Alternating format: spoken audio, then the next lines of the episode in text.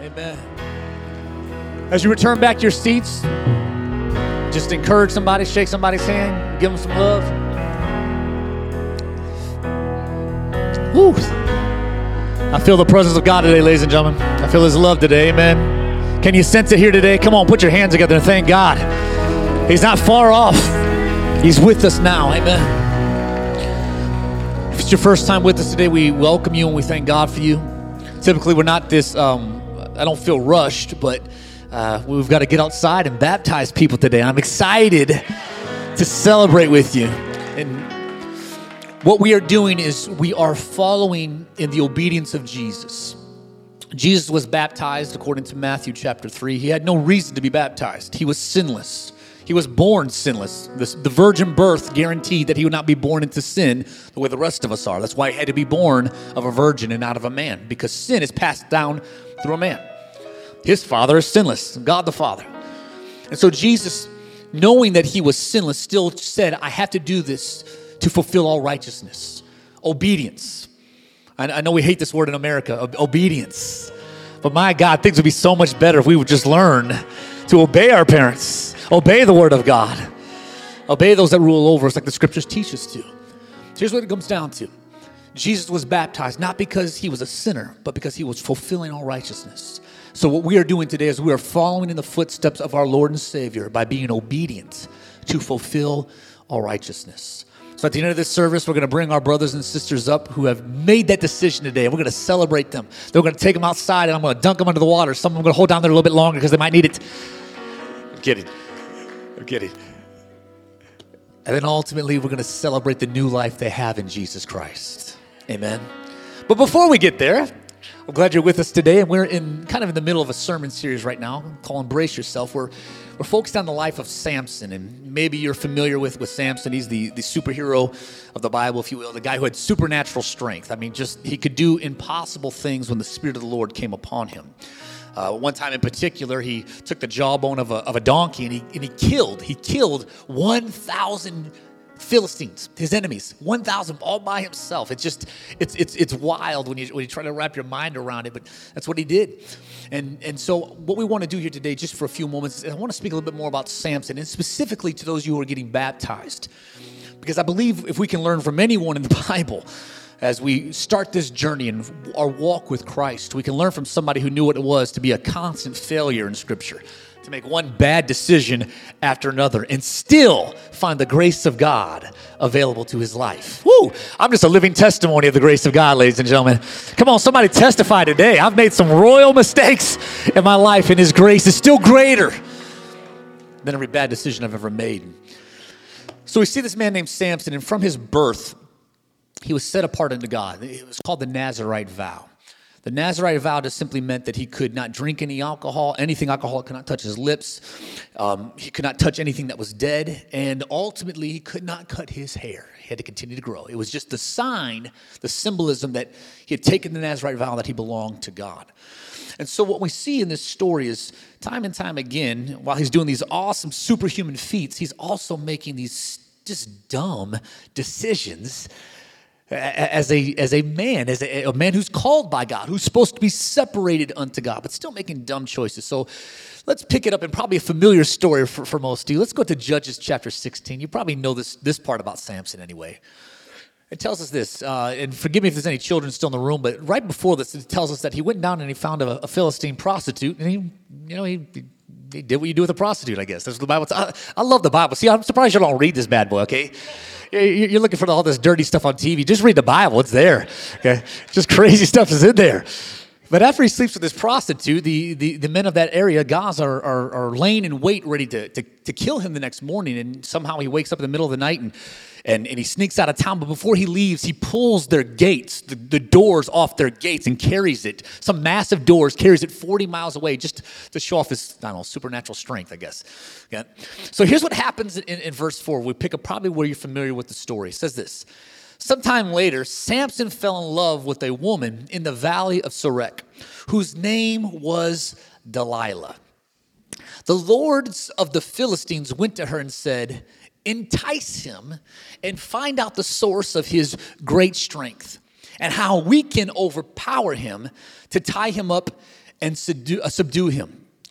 And each one of us will give you 1,100 shekels of silver. Now, I'll talk about this some more uh, next week, but man, you know, one time in my life, I used to judge this girl, right? I just, I just, come on, Delilah, you just, you just a lying, manipulating little. But, but hold on a second. Each one of us will give you 1,100 shekels of silver. Girl, each, not, not, not just 1,100, each one of us, I don't even know how many there were. She was about to get the payday she'd been looking for her whole life. Okay? So I, I don't judge her anymore. It's like, you know what? Clearly, you didn't love this dude as much as we thought you did, uh, and you were getting paid. So, okay, I, at least I can understand why she did what she did. So, Delilah said to Samson, Please tell me the source of your great strength and how you can be tied up and subdued. And here's what happened. Okay, I'm just gonna, I'm gonna skip ahead here, but here's what happened. Three different times she asks him, and three different times he lies to her. And then three different times she comes back all upset with, You, how could you say you love me when you, you sit here lying to me? And where really is the source? And see, if I'm Samson, after like the third time I might catch on, this girl's trying to do something here, right? But because he was captivated by her, enamored with her, enthralled with her. Here's what happens in verse 15. She says, How can you say I love you when your heart is not with me? This is the third time you have mocked me and failed to reveal to me the source of your great strength. Check this out, verse 16. Finally, after she had pressed him daily, whoo, good Lord. Married women, I don't encourage you to do this when you're trying to get your husband to fix the sink or the, or the toilet or get things done. But, but look what happened here. After she pressed him daily with her words and pleaded until he was sick to death, Samson finally told her all that was in his heart. Can I just establish this here by, by just letting you know that we are to never confuse love with manipulation? Hey, do not do that in your relationships. Well, if you love me, then you'll do what I want, you'll do what I say. Love and manipulation are two different things. Delilah is, is pressing him constantly. She's like, Look, if you love me, then why won't you confide in me? Whew. Okay, I, I can confide in you when I trust you, not when I love you. Wait, we say what? Come on, ladies and gentlemen. I've, I've had to learn the hard way not to mistake trusting with loving. There's a lot of people I love, but I don't trust them. Why won't you confide in me? The reason Samson didn't confide in her is because initially he didn't trust her. But he got to the point, well, okay, I, I guess I guess I'm gonna just I'm gonna give her what she needs, what she wants from me. But not because I love her, because I'm being manipulated. There's a difference between loving and trusting. And I just, I just want to tell you this today because of the story with Samson and Delilah and how it plays out, how she was finally able to get the truth from him, how he finally revealed the secret, the thing that was supposed to be kept between him and God. He, he gave it to her willfully and freely. I want you to see in this story that it took time. It didn't happen right away. Slowly, she began to e- erode that covenant with him and God. And, and, very slowly, he was no longer surrendered to God's will, but now to the will of someone who was manipulating him. And so, in the immortal words of Roberta Flack and Lauryn Hill, I'm going to subject this, this service today. This thing is killing me softly. and I want to begin today which is with four statements. I'm going to have them on the screen. And this is for everyone in the room, but especially for those of you getting baptized today. These are four things I want you to know today. Number one, I want you to know that your presence on this planet has purpose. Okay? I, am not suggesting that, that, uh, that you don't go through struggles. I'm suggesting that you're here because there's a purpose. I, am suggesting that you are more than just some consequence of, of cosmic coincidence. I'm suggesting that you are more than just the result of a relational accident. I'm suggesting that just because maybe your parents didn't plan you and, and, and no one knew you were going to arrive, I'm suggesting that there is a God who has been involved with your arrival but before you even showed up on this planet. I'll go so far to say, even if you're the product of rape or, or incest or adultery or a one night stand, if you're a product of a messy situation, I need you to know that God is not intimidated by messy things because I serve a God that can take messy and turn it into a miracle. Look at what happened with, with, with, with what happened. Your presence on this planet has purpose. I want you to see what, what I mean exactly.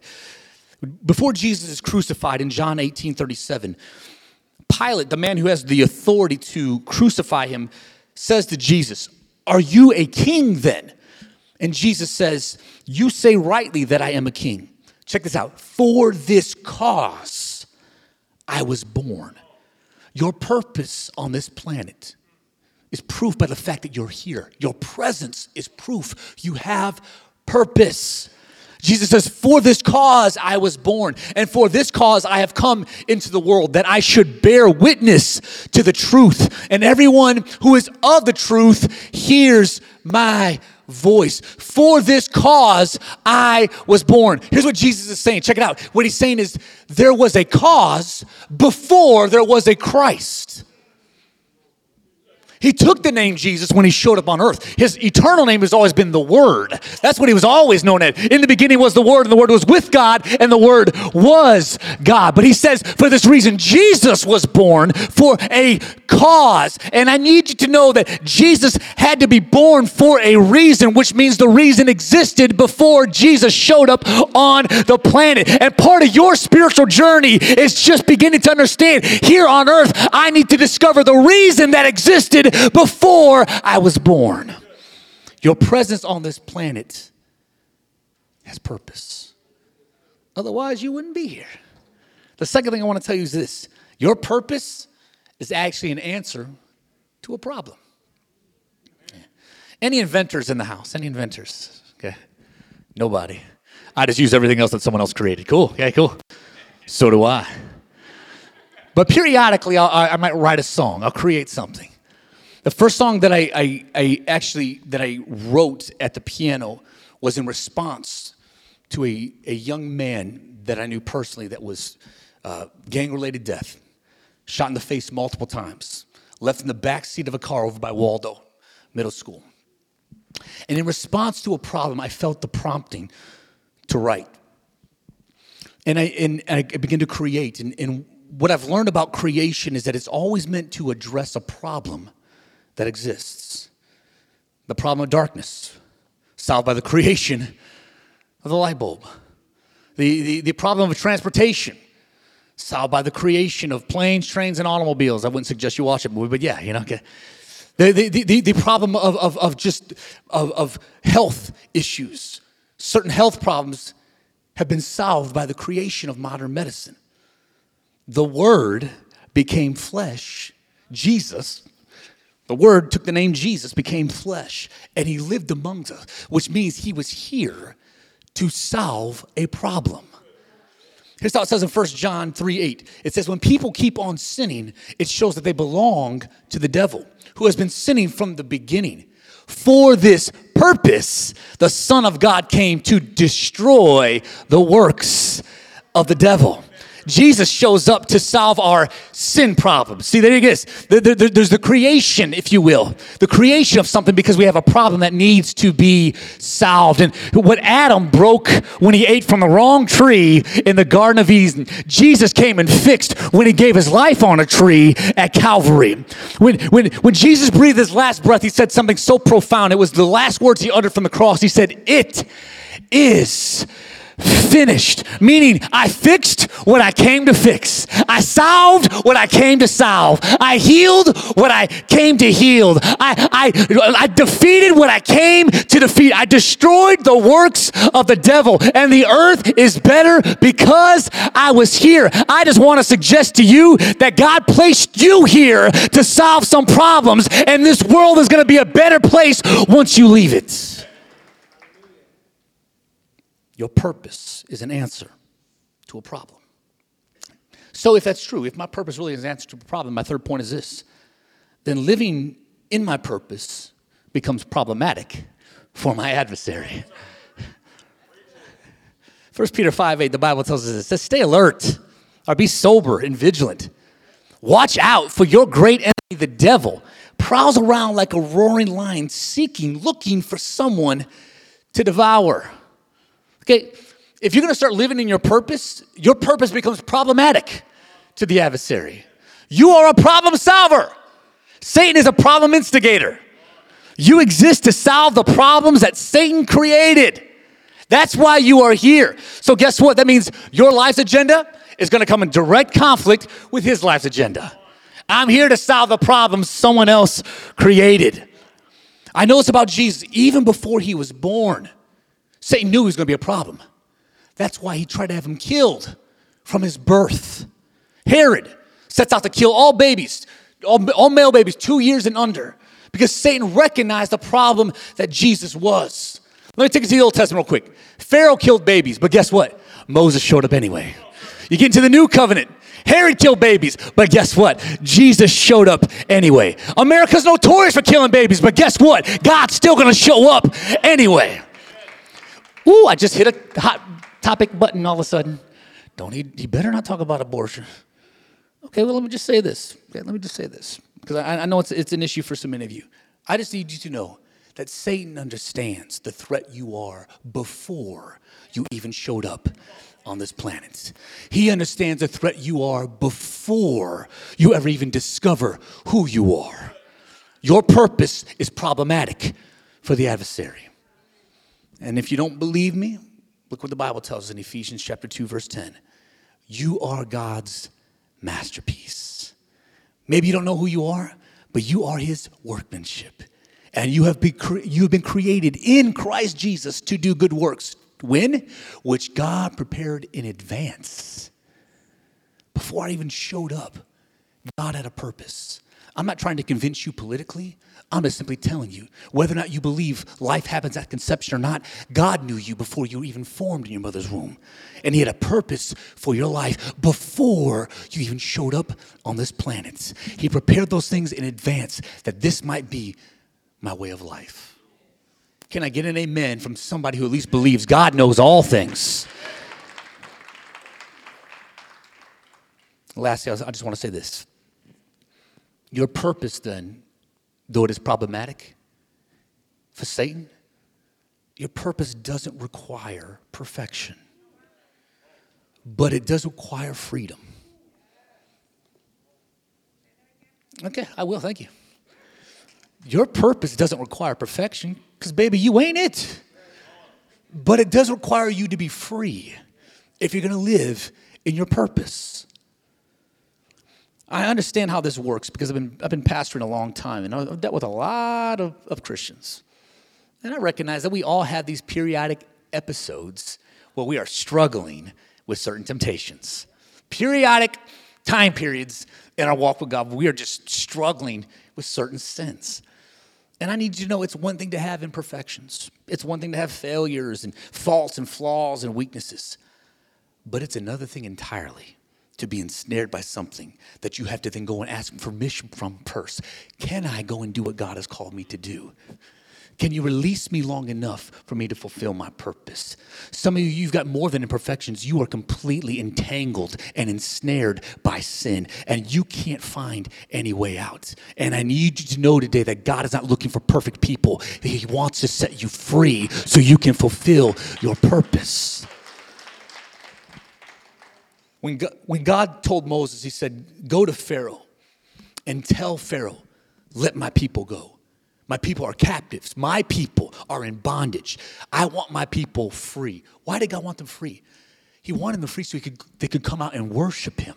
That's what he told. Tell Pharaoh to let them go so they can come and worship me. Why can't we worship where we are? You can't worship the way you were created to worship when you're bound up by certain things. I need my people free so they can worship me. I just need help for just a moment. Would you just kindly just shake somebody next to you and just let them know God needs you to get out so you can go up? There's a higher place He's calling you to. There's another level He's desiring to bring you to, and He needs you to come out so you can go up. Tell my people they can only worship me the way I created them to worship me when they're free. So your purpose doesn't require perfection, but it does require freedom. I need to be set free. And guess who knows that? Your enemy knows that. And one of the ways that he tries to stop you from solving the problems that you were created to solve is by entangling you to something or someone that's actually opposed to God's purpose for your life. Hmm. Samson was actually told by his parents, don't go down there and mess with them Philistine girls, bro. That is bad news. Why can't you find a, a girl here in, in our own tribe, from your own people? Now, I'm not in any way suggesting at all, okay? And I'm not suggesting at all any kind of, oh, you should marry anyone outside your color. That's not, that's not what he was saying. They were saying, we know what the Philistines worship. We know what the Philistines are about. Find somebody who believes what you believe and has the values you have. That's what they were telling them. And get together with them. But not Samson. I like what I like. And I'm going to get what I want. And so he pursues this woman named Delilah. And Satan sees, huh? I can keep this man from solving the problems he was born to solve. If you didn't know, Samson's birth was actually a miracle. His mom couldn't have any babies, she was barren.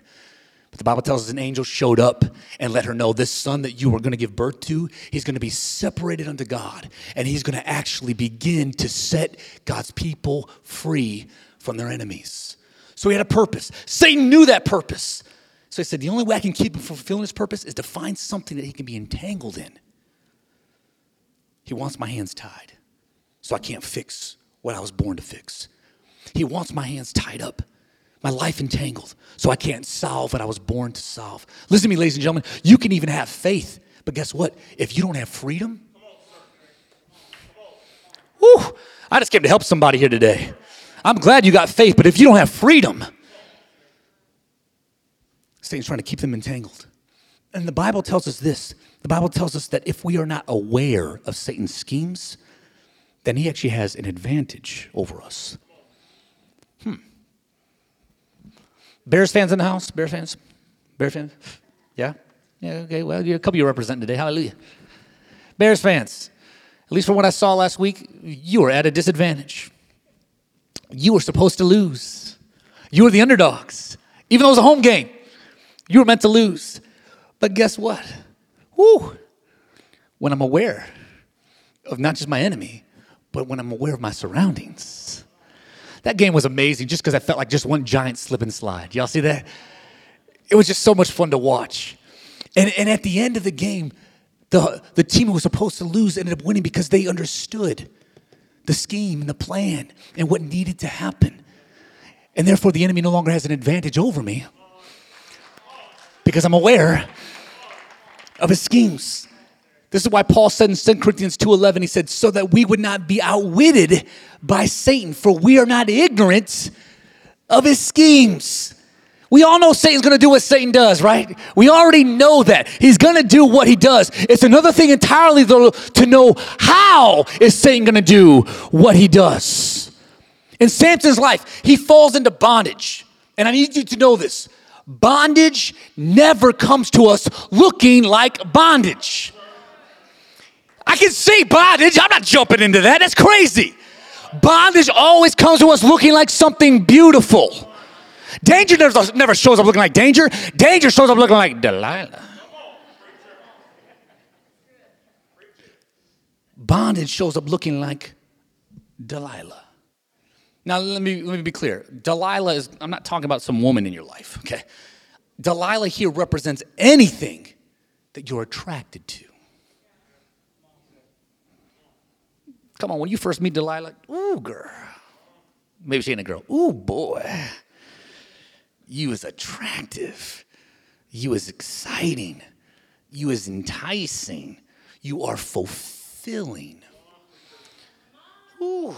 I know you're a little seductive, but you sure is fun. Fun. And it is fun and, until you lay with it long enough. Mm-hmm. And then what was fun in one season becomes fatal in another. Mm-hmm. Because bondage always shows up looking beautiful. I, I, for those of you who are meeting me for the first time, I need you to know that I get in trouble a lot for being too honest. A lot of people don't like me, eh, not just as a pastor, but as a person, because I'm just too honest. I just, I just, not only will I tell you like it is, but I'll, I'll, tell you how I'm doing and what's really going on. You're just like, oh crap, I don't need to hear all that. Okay? You're just too honest for me. Okay? I'm okay with that. Because honestly, I actually understand why so many Christians are attracted to Delilah. I'm not here to condemn you. I'm actually here to, to, to let you know I, I sympathize. On some levels, I, I empathize. I know what it's like to be attracted to something that isn't God. to be pulled by it. And the reason that Delilah is so attractive is because you know what she does? She meets a real deficit in your life.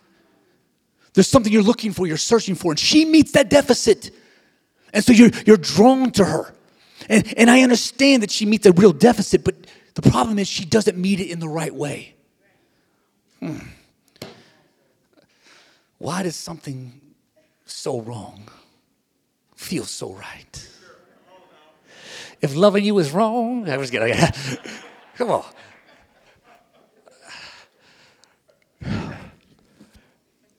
She meets a deficit that is real in my life, and that's why it's so hard sometimes to get out because getting out means I have to go back to living the way I did before this deficit was met. See, the issue with Delilah isn't the way you feel about Delilah. The issue with Delilah is the way Delilah makes you feel about you. Hmm? Girl is killing you softly.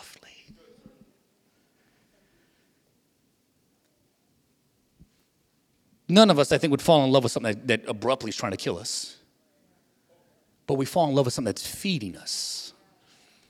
Even if it's 80% death, it's feeding me 20% life. Therefore, I'm, I'm, I'm drawn to it. And, and I'm attracted to it. And it's the area of my life where I've been empty, and, and it's feeding that area. Ooh, people are shutting me. I can feel this already. Just, I don't want to hear any more of this. I don't need him talking about what's going on in my private life. It's my private life, Pastor. I'm just trying to tell you it's, it's sure it's your private life, but it's killing you softly, slowly. And ultimately, the power that Samson had, the purity that Samson had, it was all lost. Why? Because he preferred the lap of Delilah more than the presence of his God. Look at me verse 17 again. Delilah knew she could do nothing about Samson's strength. The only way that she could actually get through to his strength was to get his heart. Look what happens in verse 17. Finally, Samson shared his secret with her. He told her all his heart. My hair has never been cut, he confessed, for I was dedicated to God as a Nazarite from birth. If my head were shaved, my strength would leave me, and I would become as weak as anyone else. Verse 18 Delilah then realized she had finally heard the truth from her man. He's finally told me the truth. And so guess what she did? She about to get that money. So she sent for the Philistine rulers. Come back, come back. He's finally told me the truth. Come back. He's told me his secret. His secret wasn't his hair, ladies and gentlemen. Samson didn't have a hair issue. Samson had a heart issue. That's what it was all about the entire. It was a heart issue. Getting his hair cut was just the outer sign of, of the inner condition of his heart. I'm going to give you a free scripture, and I love this verse, but, but you, you, if you grab a hold of this, I promise you, you will feel protected. Proverbs, the, the, the, book of wisdom, says, says in Proverbs 4.23, it says, above all else, guard your hearts. For out of it, out of your heart, flow the issues of life. I hear Christians all the time trying to rebuke Satan and say, Satan, stop causing these issues in my life. Satan doesn't cause your issues. Your heart causes your issues. And if Samson would have just guarded his heart, Delilah would have never manipulated him. Guard your hearts. What I see in this world is it is desperately trying to contaminate our hearts with lust, desperately trying to contaminate our hearts with racism, desperately trying to contaminate our hearts with greed and arrogance, and dare I say it, political divisiveness. It's trying to contaminate us against one another. And many of us, we've given our hearts over to people. We've given our hearts to our careers. We've given our hearts completely to ideals or to causes that have captivated us. But what happens in the end? In the end, they completely devastate us. And they sometimes they just flat out betray us. And now we're left broken, confused, and angry, sometimes suicidal, because I no longer see a purpose. Can I just tell you today, there are some things that you can entrust to no one else but God. Those of you who have had, ever felt God mend your heart, can you just say amen? people broke it, things, things broke, but God mended it. And let me take it a step further. I need to hear from the people who have given their heart to God and God has protected it from the things that tried to break it and hurt it and, and, and cause pain in my life. God's protecting me because I've given him my heart. Let me wrap up right here. The Philistines knew that they could not win this fight against Samson's strength. So instead, they tried to discover his weakness. The guy is too strong for us. He, he killed a thousand of us with the jawbone of a donkey. There's, there's no way we can stop his strength. So let's try to discover his weakness. And guess what? We'll let his weakness destroy his strength. Hmm, you know who they're taking the playbook from? They're taking the playbook right, right from Satan. There's something in the Bible called the law first mention. And the law first mentioned usually establishes how a thing is going to go. The first time that Satan is mentioned in Scripture, guess what he's trying to do? He's trying to deceive and entice Adam and Eve into destruction. He can't mess with their strengths, so he tries to find their weakness. And in that, their weakness destroys their strength. This is the way Satan has been operating all throughout Scripture. And I need you to know today when Satan looked at you, he says, I can't take him in her, his strength. I can't stop her when she's in her strength. So, what I'm going to try to do is I'm going to try to get him to destroy himself. I'm going to try to get her to use her weakness against her strength. I may not ever be strong where I'm weak. So, I must learn to be smart where I'm weak. Me say it again. I might not ever be strong in the areas of where I'm weak. So I have to learn to be smart. Let me tell you when it's too late to say no. Not when he's already at the front door, girl, you're gonna let me in. You need to say no the moment he sends a text message, can I come over?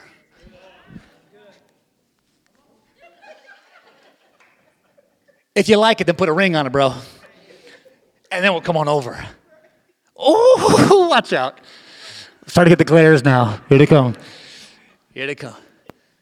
I have learned this about myself. I have to learn to make a decision about my weakness before I have to make a decision about my weakness. I, I have to say to myself, by the time I lay my head in Delilah's lap, it's already too late to say no. I've got to make up my mind before I ever even get over to the crib.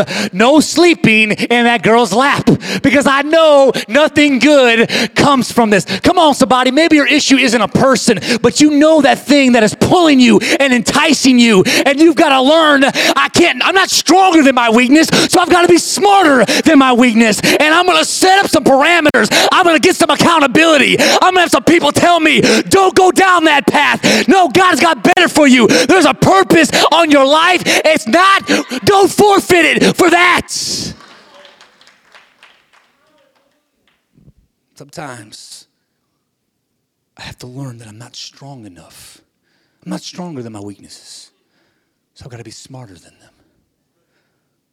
And I have to decide make a decision about my weakness before my weakness makes a decision for me. Most of what is killing us is, isn't doing so abruptly, it's softly. Hmm. Pastor, this sermon's killing me softly. Okay, cool. So let me wrap it up. Verse 19. Look at this. Not an abrupt death, the slow fade. Delilah lulled him to sleep in her lap. And she called a man to shave off the seven braids of his head. In this way, she began to subdue him, and his strength left him. And just like every other time, she called out, Samson, the Philistines are here. And when Samson awoke from his sleep, he thought, I will escape as I did before and shake myself free. This had already happened three previous times. I'll just do what I've done before. This, and this next part is probably one of the, the scariest verses in all of Scripture. But he did not know that the Lord had departed from him. He played with his calling, his purpose, his power so much, he didn't even recognize when it was gone. Then the Philistines seized him. Check this out now. You think he's going to die? Nope. They gouged out his eyes. They brought him down to Gaza, where he was bound with bronze shackles and forced to grind grain in the prison. His enemies, the ones he was born to defeat, the problem he was born to solve, the whole reason of his miraculous birth, he was supposed to defeat his enemies because his enemies had God's people captive and oppressed. And now the people he's meant to destroy have now captured him, bound him, and gouged out his eyes. Why bound? Because wherever you are bound, it also has you blind. Ooh, I try to tell people all the time, don't do that, don't go there, don't, don't be a part of that. God doesn't want that for your life, and they're, and they're so bound they can't even see. That's what bondage does. It takes your vision. My hands, the enemy binds my hands up because he's trying to stop my work. He's trying to stop me from accomplishing what I'm here to accomplish. This is my assignment. So the enemy tries to bind my hands, but he doesn't stop there. He tries to gouge out my eyes. What are my eyes? It's my vision, it's my dreams, it's my hopes, it's my look at the future. And the enemy tries to remove my vision so I can no longer see with hope and create and dream. what Samson was born to do. Now he's bound by. Born to defeat this enemy. Now he's bound by them. But I love the Bible because it doesn't end there. Because unbeknownst to Samson and unbeknownst to his enemies, though he was bound, God was working on his freedom. Look at the very next verse, verse 22. But before long, the hair of his head began to grow again. Whew. Maybe, just maybe, you're that person who feels like, Pastor, I have messed up so badly that God could never love me.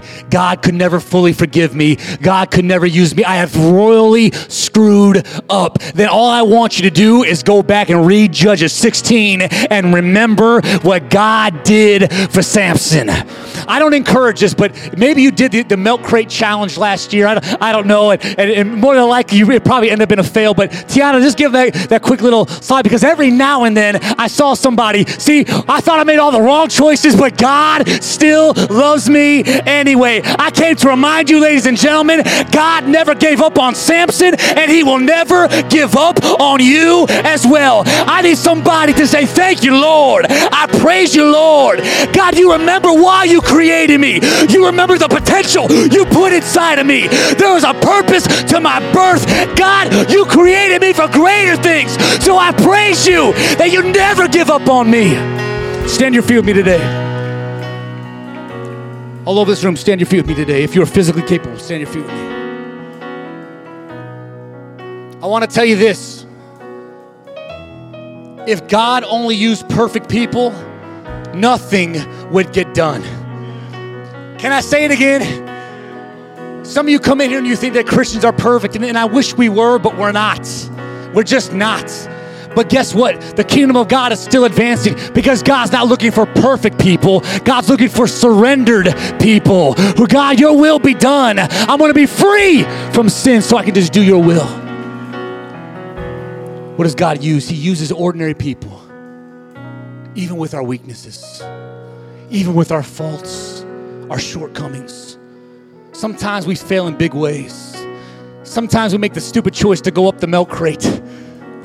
And thank God when it's all falling around me, His grace is enough to get me through. Sometimes He's just there to cover me. Today, if you feel like Samson, what should I do? What should I do? Do what Samson did. I didn't read the verse, but what ends up happening is he begins to repent.